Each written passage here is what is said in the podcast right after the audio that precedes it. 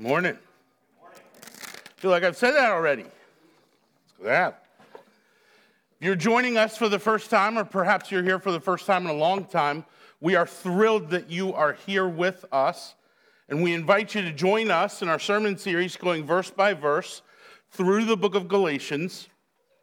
And today we're going to pick up beginning in verse six. This is God's word. And all of us should hear it and receive it as such. Galatians three, beginning in verse six. Just as Abraham believed God, and it was counted to him as righteousness. Know then that it is those of faith who are the sons of Abraham. And Scripture, foreseeing that God would justify the Gentiles by faith, preached the gospel beforehand to Abraham, saying, "In you shall all the nations be blessed." So then those who are of faith are blessed along with Abraham, the man of faith. Let's pray. Oh, our Heavenly Father, our gracious God, we come to you this morning that you would once again speak to us. Lord, we know that there are many authors that you used over many centuries to draw together and compile your word to us. But Father, we ask this morning that we would hear your voice, your message, in a singular way. One of the great testimonies of our scripture, O Lord, is that the many formed one consistently, perfectly, inerrantly, infallibly. Lord, we throw a lot of descriptive words. But the main point is that you love your people and that you want us to know you. So come. Come and speak to us, teach us, that we might be true disciples, students who listen to the master, hear the instruction, believe what is true, and live by the power of your enabling spirit. Live as you have called us to. So come, Lord, teach us your gospel afresh today. Renew us. Restore us, transform us. We ask you to do this in Jesus' name. And all God's people agree. Amen. Fathers and sons. When we say Father, God, we speak in an intimate form, yes? We talk directly to one who provides, one who gives, one who protects, one who secures. In this life, our own fathers fail that standard. And there are times where when we talk about God as Father, it's hard because some of us know really bad fathers. Fathers who did the opposite of their charge, who destroyed the beauty of what God had given. But may that be a reminder of our need for our Heavenly Father, who alone is perfect in all ways. Fathers and sons. When we think of sons, sometimes we think of the glorious achievements, perhaps in athletics or music. Sometimes when we think about sons, we think of them as a spitting image of their father. But so too, just as there are fathers who mar the calling, the status, so too there are sons who break the relationship, who rebel, who create insurrection in the home. Why am I talking about fathers and sons? It's not the masters. Every April, You seem to see a golf tournament where fathers and sons get real emotional with each other. It's, it's weird as a non-golfer to watch. But if you know anybody who lives in that golfing world, something about Augusta draws that out. Oh, I just love my dad. Okay, but like you hated him yesterday. I know. All right. I just love my son. What are you talking about? He like wrote you off, stole all your money, and, and, and, and. Why am I talking about fathers and sons? Because Paul has been, in the first five verses of this chapter, been arguing from the Christian experience of the people in those Galatian churches. He's been arguing about what God has done, what they have seen and known, and, and how dangerous it is that they're flirting with throwing it all away, turning their back on all that they've seen, all that they've known, all that they've experienced, whether temporarily or it was never real to them in the first place. But he's writing to the churches where believers and non-believers gather. Why am I talking about fathers and sons? Because if you were Jewish in their day, your father is everything. Everything that you have in the present is attributed to your father. Everything about the past is about the fathers who have come before.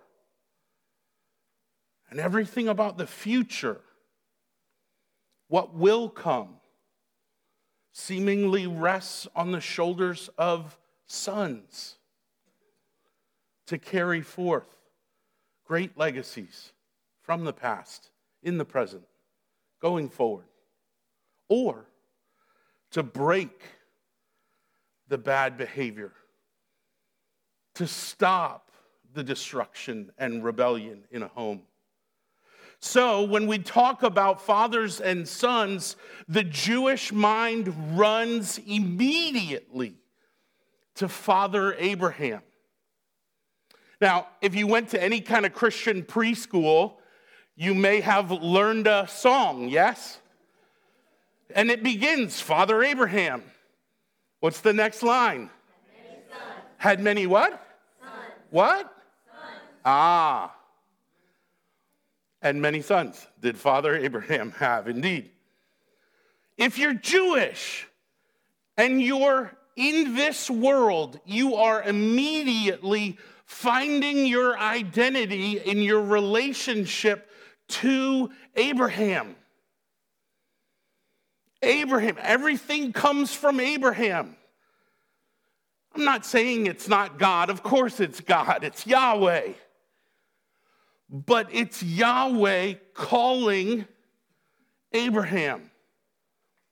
But one of the things that's super relevant to us as we continue to move forward in this letter is remembering that Abraham himself was not a Jew. The Jews are the ones who come from Abraham. He was a Gentile. So we ask, how does this Gentile, this Chaldean, become the figurehead of all the promises that God has made to Abraham and to his offspring? Isaac's pretty cool. Jacob we love, but uh, not so cool. We follow through the ages. Moses, Elijah, David. As we go through time, we see these figurehead men who are typologically preparing the way for Jesus Christ, for us to understand who Jesus is so we can recognize him through all the promises, through all the centuries, in this one covenant of grace that began in the Garden of Eden and extends to the final day of judgment. Fathers and sons, fathers and sons represent the agency of God, passing from one generation to the next. Now, I'm going to take a pastoral time out and remind us all that our ladies in the room and our daughters in the room are in this covenant, okay? So when I talk about God using fathers, I'm talking about it in a typing way, in the language of Scripture, not saying that women are less. They're not. And if anyone teaches that women are less than men in value, in function, in purpose, you send them to me. I'm proud to have two daughters. I'm proud to have a glorious wife. But the narrative dominantly passes from father to son, from father to son. There's been an argument from experience. We see the explosion of rapid-fire questions that come as Paul reaches a crescendo moment in trying to remind them of the truth of the gospel, that the gospel is not about what you do for God. You don't earn justification. The one true gospel is about what God has done for us. So Paul has made the experiential appeal. He's done it by discussing four elements: initiation, completion, persecution, and miracles. That's what we looked at last week, but let's refresh and hear it again. Verse two, let me ask you only this. Did you receive the Holy Spirit by works of the law or by hearing with faith? Are you so foolish, having begun by the Holy Spirit, are you now being perfected by the flesh? Did you suffer so many things in vain? If indeed it was in vain, does he who supplies the Holy Spirit to you and work miracles among you do so by works of the law, or by hearing with faith? He's asking them, what's the basis of salvation? What you do, or trusting what Christ has done? What's the answer? Believing in Christ, trusting Christ. Putting your faith in Christ, Christ as the object of your faith. So he leaves the question, rapid fire as it is, singular in its nature, diverse in its elements, and then he interrupts his own question to remind them of an ancient truth revealed in the Bible. Just as Abraham, quote, believed God and it was counted to him as righteousness. Paul is teaching that merit and grace cannot be combined. They're mutually exclusive, light and dark. Where light is present, darkness cannot be. So they moves from an argument from experience in their present day to an argument from biblical history. In fact, Paul is going to, in these small verses, quote from some of the most dominant passages in a Hebrew mind from Genesis. Specifically, here in verse six, he's demonstrating that righteousness with God has always been imputed, not imparted, and not just offered. It is imputed righteousness. Luther calls it an alien righteousness, because it comes from outside you, not from within you. Paul's making the argument from biblical history, placing Abraham, yeah, that Abraham, Father Abraham, as the test case for the method of salvation. He's going to go all the way back. And essentially what he's saying is that the gospel is under fire because you don't know and they don't know that the gospel is unchanged. That the gospel I preach to you is the one that Abraham believed. How many in our day think that salvation at a fundamental way was different in the Old Testament than it was or is in the New?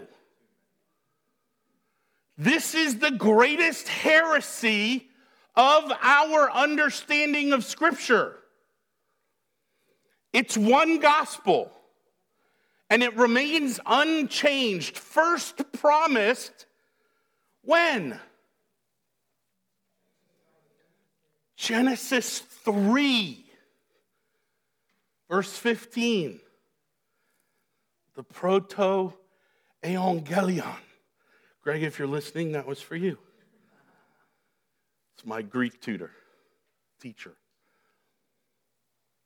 The first gospel, the proto first, evangelion, evangelical. The first gospel. No sooner have Adam and Eve fallen than the promise of Christ is given. One gospel. Always and forever. One gospel. And so he goes all the way back to Genesis fifteen six. God has made many promises to Abraham, and Abe's believed them. And that belief, according to Genesis fifteen six, that belief in Yahweh is counted to Abe as righteousness.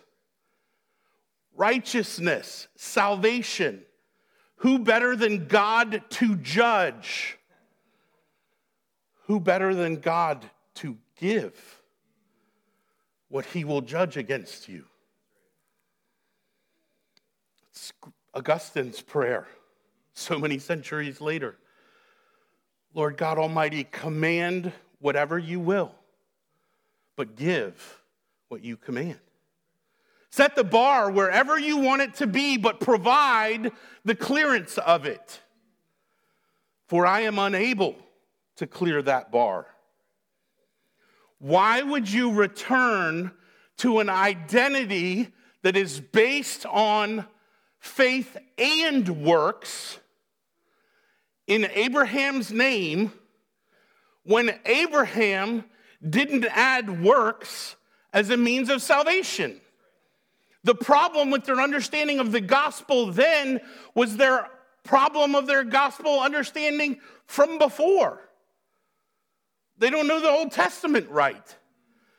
And that flaw, that Pharisaical human performance flaw is multiplied even today. How is Abraham righteous before God? Because of what he did? Because he trusted. Didn't trust, pay very close attention to this in Paul's writing. He's not saying Abe trusted the promise. He's saying Abe trusted the one who promised. Those are significantly different. Fathers and sons. Fathers, have you broken your promises? How do your sons react? Men.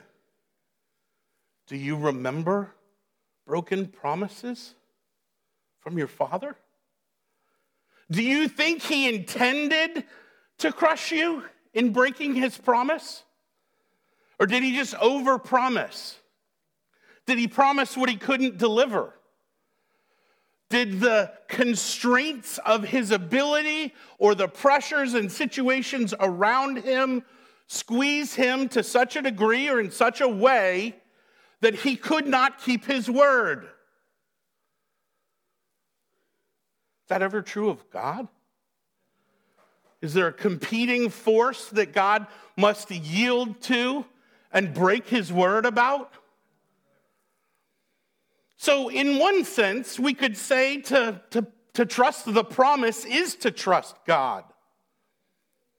Mm. It's not wrong, but it's not all the way right. Are you with me? Trust the promise giver. Don't just evaluate how often it's come true. Abraham believed Yahweh, and God counted it as righteousness to Abraham. That's Paul's proof that salvation is by faith alone. No sprinkled grace. No shoveled in grace. All grace. No sprinkled in merit. No shoveled in merit. No merit from us for salvation.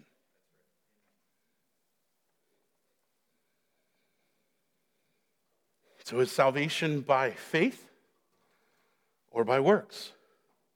The command of the Judaizers that the Gentiles must be circumcised is a return to a slavery, which we've talked about, but it is also a return to heresy that is less often talked about here. Theology does matter, because there is a true God whom when you study, you should attribute to him only that which is true, because he is true. Listen to Paul in verse seven. As this is unfolding, know then that it is those of faith who are the sons of Abraham. Fathers and sons. Isn't it bloodline? It's, it's not bloodline? Jacob I loved, Esau I hated. Romans nine. In fact, I don't give a lot of hot takes. Are you ready for one? Controversial hot take, perhaps. You ready? I think Galatians is the skeleton that Romans is built on. I think, based on the time and chronology of Galatians being written first, you see Paul teaching and teaching and teaching, preaching and preaching and preaching nonstop, day after day, year after year, and in that gap, his arguments have grown. Let's be very clear. They have not grown in truthfulness. They have grown in a deepening understanding and a clearer, broader, more, in all the categories of more that are glorious. Romans is built. You can see changes between how he shows it in one and how he shows it in the other. He, in Galatians, is going to talk about Sarah and the son of promise, Isaac, compared to Hagar, the slave woman, and her son, Ishmael. And he'll draw that contrast. Well, years later, instead of saying, well, maybe the woman is the difference in that equation, he specifically articulates that Jacob and Esau had one and the same father-mother. So you can't say, well, Sarah and Sarai are not the same. See how he's building it, he's tying it, he's tightening it. He's not adding to the truthfulness. Galatians is fully true and trustworthy. So is Romans. I'm just saying you can see, I think, the development and progression of thought. In fact, what we're doing here in Galatians three, if you want to investigate this yourself, run to Romans four. Spend this week and next week working your way through Romans four, and you will see an outline in the development of this discussion. What he's saying then is that to be an heir, to be a true son of Abraham, it does not matter if you are of Jewish descent. It matters if you trust the same God he did. Not physical descendancy. The promises are tied in a physical sense only to bring us to Jesus. But in a spiritual sense, it's to bring us to Jesus. You get it? It's not the blood of men that matter. It's the blood of the God-man in which we find our lifeblood, our cover for sin. Abraham was a justified Gentile, and he was so before he was circumcised. Romans four. But let's saunter our way back a little bit. If circumcision comes in Genesis seventeen, which it does, and in Genesis fifteen, we see that it's the trust, the faith, the belief. That's the same Greek word in all instances in the New Testament. Faith, trust, belief. They are, in a sense, interchangeable textually. We translate them differently for nuance because we don't interact with trust, faith, and belief in exactly the same way in our language. It's one of the casualties and beauties of translation. But come back with me to Genesis twelve. This is the first time Abraham and God will ever speak to each other. It's the very first. We read, "Now the Lord said to Abram, go from your country and your kindred and your father's house to the land that I will show you. And I will make of you a great nation, and I will bless you and make your name great so that you will be a blessing. I will bless those who bless you, and him who dishonors you I will curse. And in you all the families of the earth shall be blessed." So Abram went as the Lord had told him, and Lot went with him. And the story goes on. Why do we come back to this moment?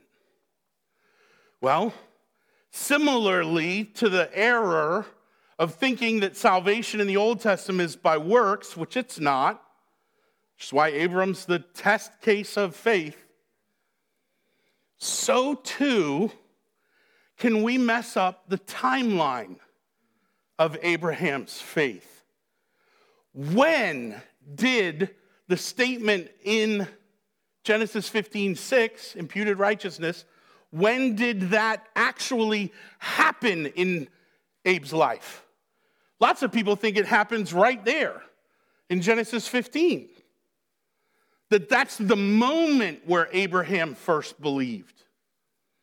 So he and God have been going back and forth for a long time in that view.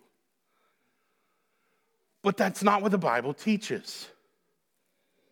The Bible teaches that it's in this conversation that Abram is justified before God, counted righteous by faith. In fact, the author of the book of Hebrews hits this point very clearly. I hope your thumbs are greased up today. We're going to be flipping from text to text. Hebrews eleven. Many call this chapter what? Hall of Fame. Or, as I used to joke with my students, the Hall of Faith. What's the chorus in this chapter? By faith, by faith, by faith. Maybe we should have called the church by faith instead of by grace. Wouldn't be wrong. But here's the view. Hebrews eleven, verse eight. By faith, Abraham obeyed when he was called to go out to a place and that he was to receive it as an inheritance. And he went out, not knowing where he was going. Does that sound like your life? I am going out. I'm not really sure where I'm going, but I know who is guiding me. And his word is a lamp to my feet, not a map for my G P S. And we're told specifically that Abraham went out, not knowing where he was going. By faith, he went to live in the land of promise, as in a foreign land, living in tents with Isaac and Jacob, heirs with him, those are his sons, of the same promise. Isaac, son. Jacob, Isaac's son. So Abe was father, now he's grandfather. Isaac was son, now he's father. And then we have Jacob, and guess what Jacob will become? A father. You see this pattern of fathers and sons. But the key here is that in verse ten, Abe was looking forward to the city that has foundations, whose designer and builder was Solomon? Solomon? Moses. God. Who's Isaac trusting for salvation? His dad or his heavenly father? Who's Jacob trusting? His heavenly father. The promise comes to Abraham and it will pass through him, not according to bloodline, but according to spiritual family.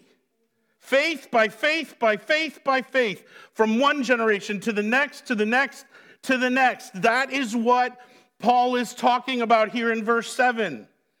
It is those of faith who are the sons of Abraham. And then we get verse eight back in Galatians three. And the scripture, foreseeing that God would justify the Gentiles by faith.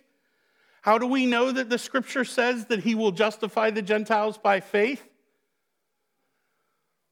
Genesis twelve. Because Abraham was a Gentile. He's actually a wizard.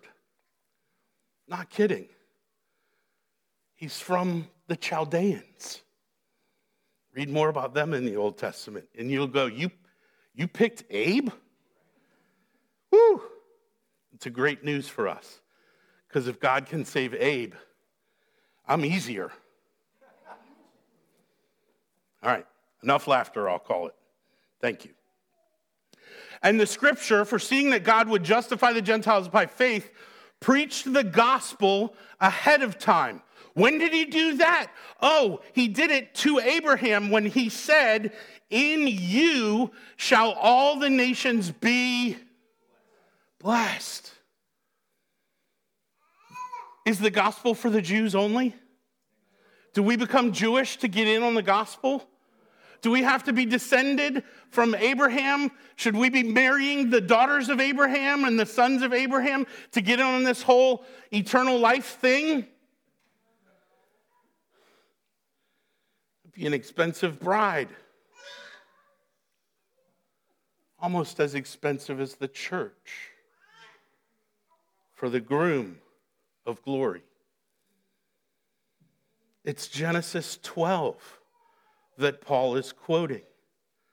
I will bless those who bless you, and him who dishonors you, I will curse, and in you all the families of the earth shall be blessed. The gospel is for the nations. Who's the gospel for? Who? The nations, the nations, the nations. Is that a statement of civics? No. It's not with an eye towards government. It's with an eye towards tribal identity, language and culture, people groups. I know we've talked about it before, but it's the center of what's happening right here. The Judaizers are coming and saying, you must be Jewish. Take your faith and add to it submission and obedience to the law of God. When that's not what the law of God is for, and we know that instantly, because the law of God is given to the people of God after they've been delivered. It's a rescued people who get the law given. Paul is laying out the argument from the Old Testament to help everyone have certainty in the truthfulness and accuracy of the gospel itself. It's always been by faith. Verse nine. So then those who are of faith,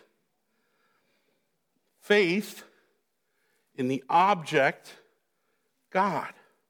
It's not any kind of faith, it's faith in God. Faith in God who speaks. Faith in the covenant-making, covenant-keeping God. It's in Him that we trust. We don't trust trust. We don't trust sincerity. We just sang that. Right? Jeremy told us about it. What's the line? The, seed, the sweetest what? Frame of mind. The sincerity. We don't trust the purity of our trust. We don't trust anything or anyone but King Jesus, who was not born Prince Jesus. Born King. Let that settle in as this Advent season approaches. Born King. Verse nine, so then those who are of faith are blessed along with Abraham, the man of faith. You should sing and dance and spin. Father Abraham had many sons, all united to Christ by faith. Faith in the righteous life, faith in his atoning death, faith in the power of God to deliver even such as we. But one of the things I want you to see as we continue this march through Galatians, or if you expand it devotionally in your march through Romans, what I want you to see and hear is so well captured in the Westminster Shorter Catechism, question eighty-six. What is faith in Jesus Christ? Aren't there times where your questions seem so easy to answer, but they encompass so much? This is one of the great challenges of being a Christian, being, being a Christian, being a student of Scripture, is that you have a hard time keeping the mustard seed size seed of the gospel small, because you love what it becomes. So you got to believe this, and you got to believe that, and you got to believe this. I had the fun of hanging out with Jake a lot over the last few years, off and on, season in, season out. One of the great joys for me is watching the seed take root and grow. And in that moment and what follows, he's now putting pieces together in seeing how this gospel is shaped, right? It's good. The seed is small. The glory of it beyond our perceptions. So sometimes we walk around in our evangelism and we drop boulders on people's heads, calling it a seed. Hey, Sid.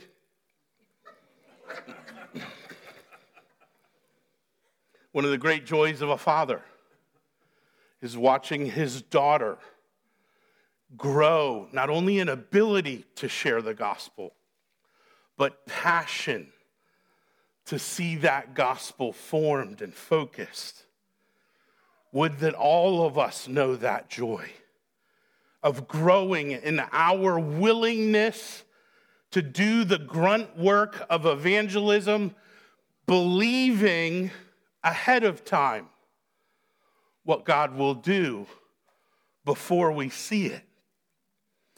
I had the opportunity to hang out with folks early on in my InterVarsity career, so like twenty years ago, twenty-five years ago, and in that time, I sat in a room and someone there said in a prayer, Heavenly Father, as we prepare to share the word in this community, would you please give us now the joy that we will have this afternoon when it's done?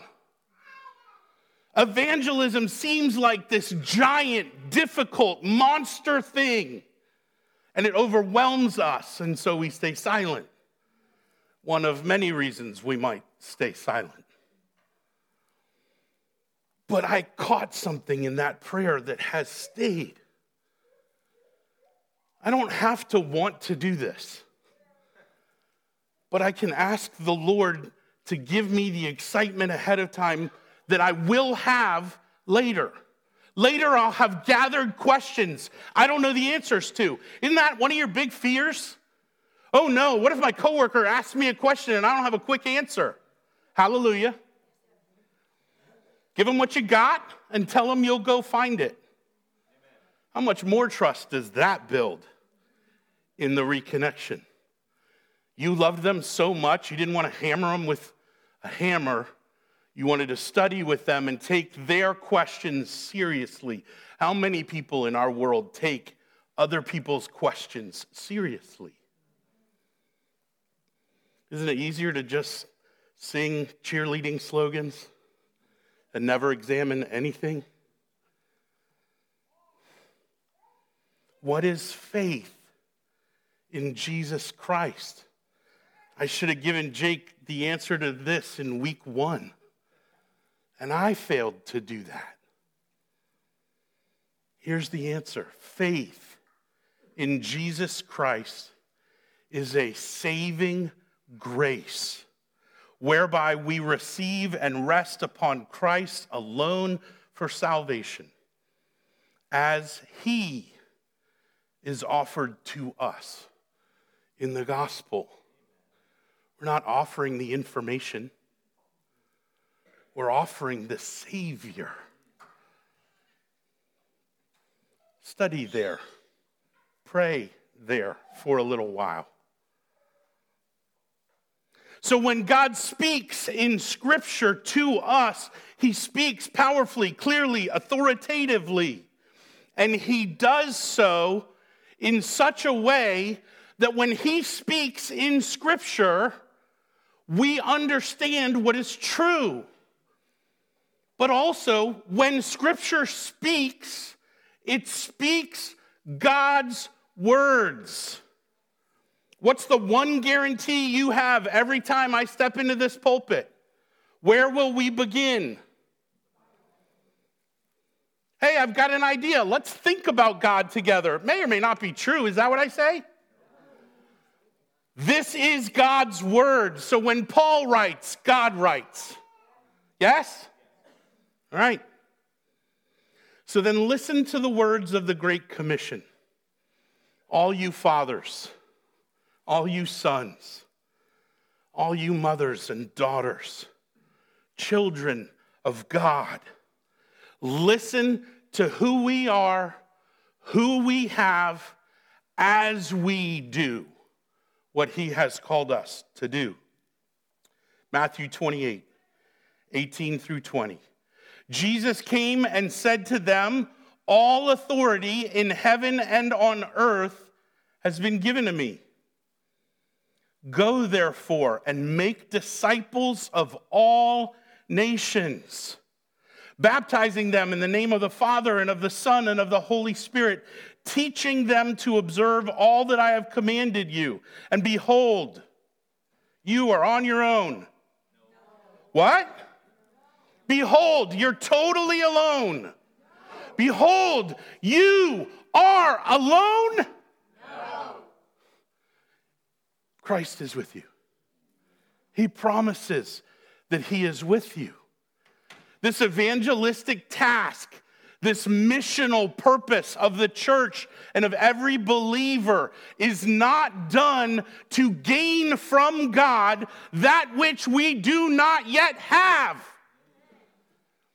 He has given him the most, he has given us the most he could ever give, himself. So we live and move and breathe as he is with us. What are you scared of? That other people's derision is greater than the glory of Christ? That other people's perception of who you are or what you love is greater than the God who came and died and rose and lives with you, does this work with you. Behold, I am with you. Every alternate Saturday morning.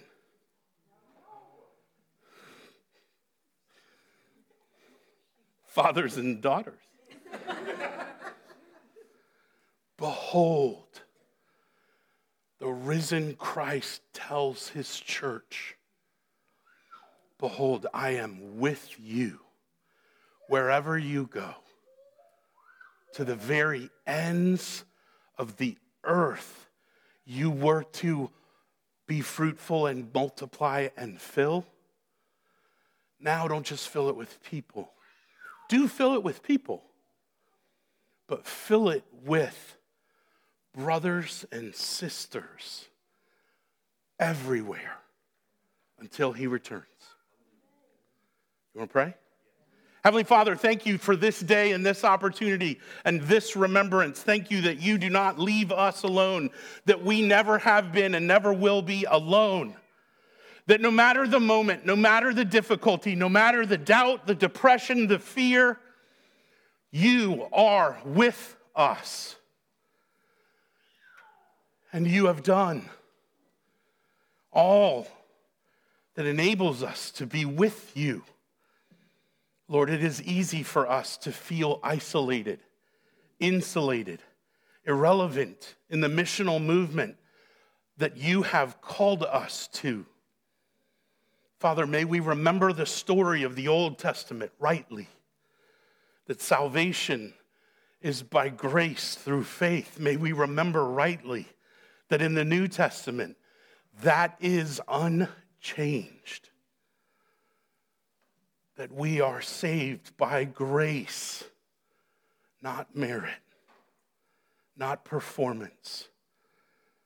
May we celebrate once again that there is no such thing as performance-based Christianity, and forgive us for thinking there is.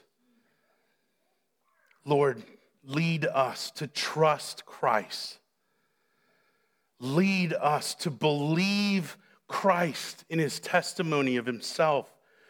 Lead us to trust the sacred ministry of your Holy Spirit to apply in the life and heart of a believer that which Christ has secured for us ages ago. Lord, may we be men and women and children who have faith in Christ and boldly proclaim that we are not ashamed of the gospel of Jesus Christ. It is the power of God unto salvation. And all God's people agree.